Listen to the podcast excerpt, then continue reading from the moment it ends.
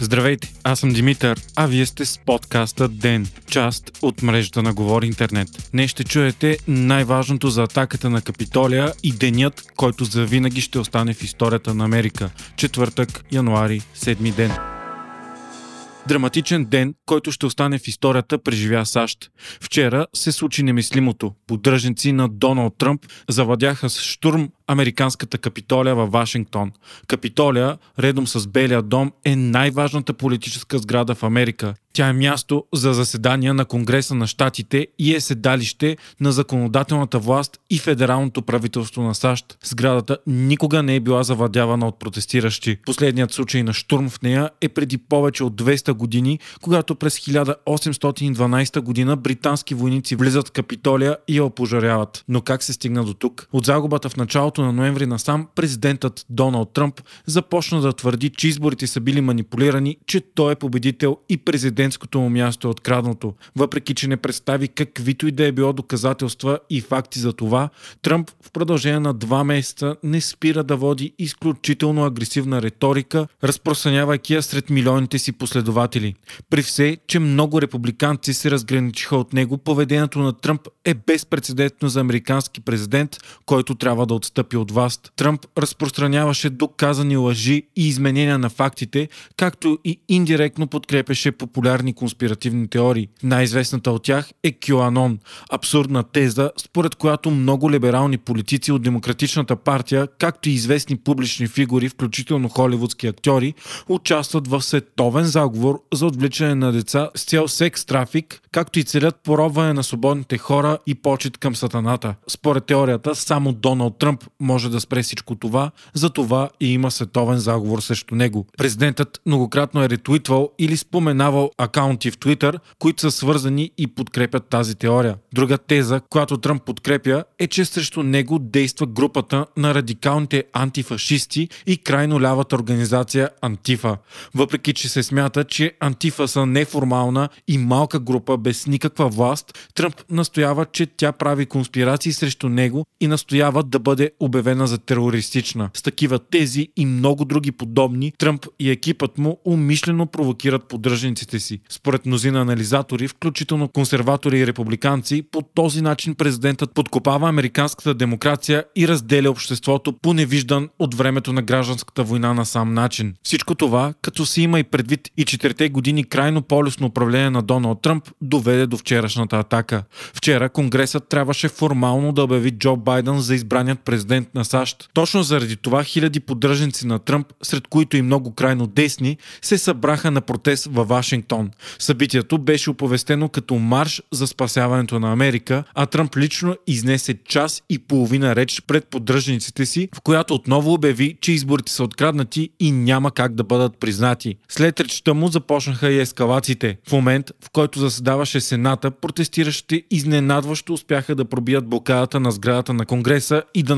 нахуят в нея. Това доведе до невероятен хаос, евакуация на сенатори, конгресмени и дори на вице-президентът Майк Пенс. Поддръжниците на Тръмп успяха да нахуят на много ключови места, включително в кабинета на председателя на Камерата на представителите Нанси Пелоси. Снимките от мястото на събитието показват въоръжени поддръжници на Тръмп, а някои от тях дори развяваха знамената на конфедерацията. Една от страните по време на гражданската война, която се бие за да не бъде отменено робството в САЩ. Протестиращите успяха дори да завладеят залата на Сената. През това време полицията влезе в сградата през тунелите и раздава противогази на журналистите, а конгресмените си сложиха от предварително поставените под масите им. Последващите събития са пълен хаос, който в крайна сметка доведе до успешното евакуиране на всички политици, както и изчистване на сградата от външни нарушители. Събитието обаче доведе цялата страна, белязана от невиждана от един век насам здравна, економическа, политическа и социална криза до състояние състояние на шок. Заради своята символика, атаката се определя за атака срещу самите фундаменти на демокрацията на САЩ.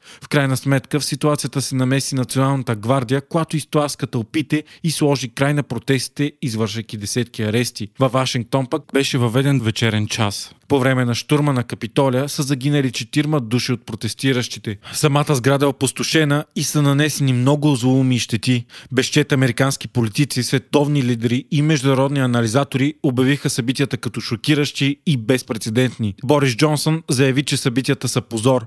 Ангела Меркел каза, че е изпаднала в гняв и тага и че самият Тръмп трябва да поеме отговорност за размириците. Макрон обяви, че това, което се случва във Вашингтон не е Америка, а единствената българска реакция дойде от външният министр Екатерина Захарева, която написа в Твитър, че осъжда атаките. Самият Доналд Тръмп обаче по никакъв начин не показа, че е против случилото се. Въпреки, че първоначално призова поддръжниците си да се разотидат и да протестират мирно, по-късно той пусна в Твитър три поста, които отново повтори тезата си за откраднатите избори. В друг твит обяви, че вице-президентът Майк Пенс не е имал коража да направи необходимото, а именно, както настоява Тръмп, като председател на Сената да отмени изборите. В трети твит пък Тръмп нарече протестиращите штурмували Капитолия големи патриоти и че именно това се случвало, когато изборната победа е открадната от тях и те са били третирани зле толкова дълго време. Завършвайки, спомнете този ден. В крайна сметка постовете бяха изтрити от Twitter, а акаунтът на Тръмп блокиран за 12 часа, като последно предупреждение преди изтриването му. Фейсбук и Instagram също блокираха Тръмп за 24 часа. В крайна сметка, след бунта, двете камери на Конгреса се събраха на заседание, в което отхвърлиха исканията за отмяна на изборите на Доналд Тръмп и утвърдиха Джо Байден като следващия президент на САЩ. Нещо повече, демократите спечелиха окончателно и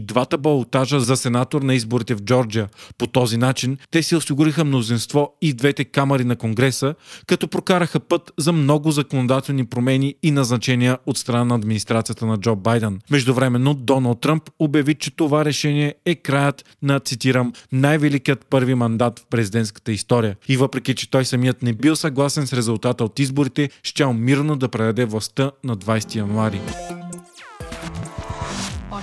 Междувременно днес България министър-председателя Бойко Борисов изненадващо прекъсна традиционния брифинг на Националния оперативен штаб, за да влезе в задочна словесна борба срещу президента Румен Радев. Борисов, който от месеци не се е срещал журналисти и появявал на публични конференции, коментира вчерашните думи на Радев, че премиерът е ортак с Делян Пески в бизнеса и в политиката. Борисов изнесе дълъг монолог, в който отричаше всякакви връзки с Пески и само отправи намеци, подхвърляйки фразата, че може да каже, че Радев е ортак с Васил Бошков черепа.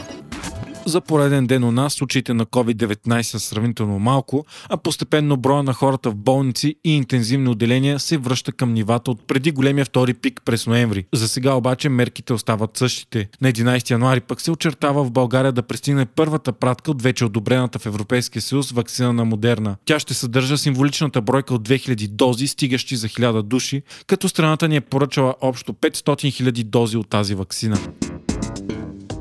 Вие слушахте подкаста Ден, част от мрежата на Говори Интернет. Водещ и главен редактор бях аз, Димитър Панайотов, а аудиомонтажът направи Антон Велев. Ако този епизод ви е харесал, можете да ни подкрепите, ставайки наш патрон в patreon.com Говори Интернет, избирайки опцията Денник. Ако пък не искате да изпускате епизод на ден, не забравяйте да се абонирате за нас в някои от подкаст приложенията, където ни има.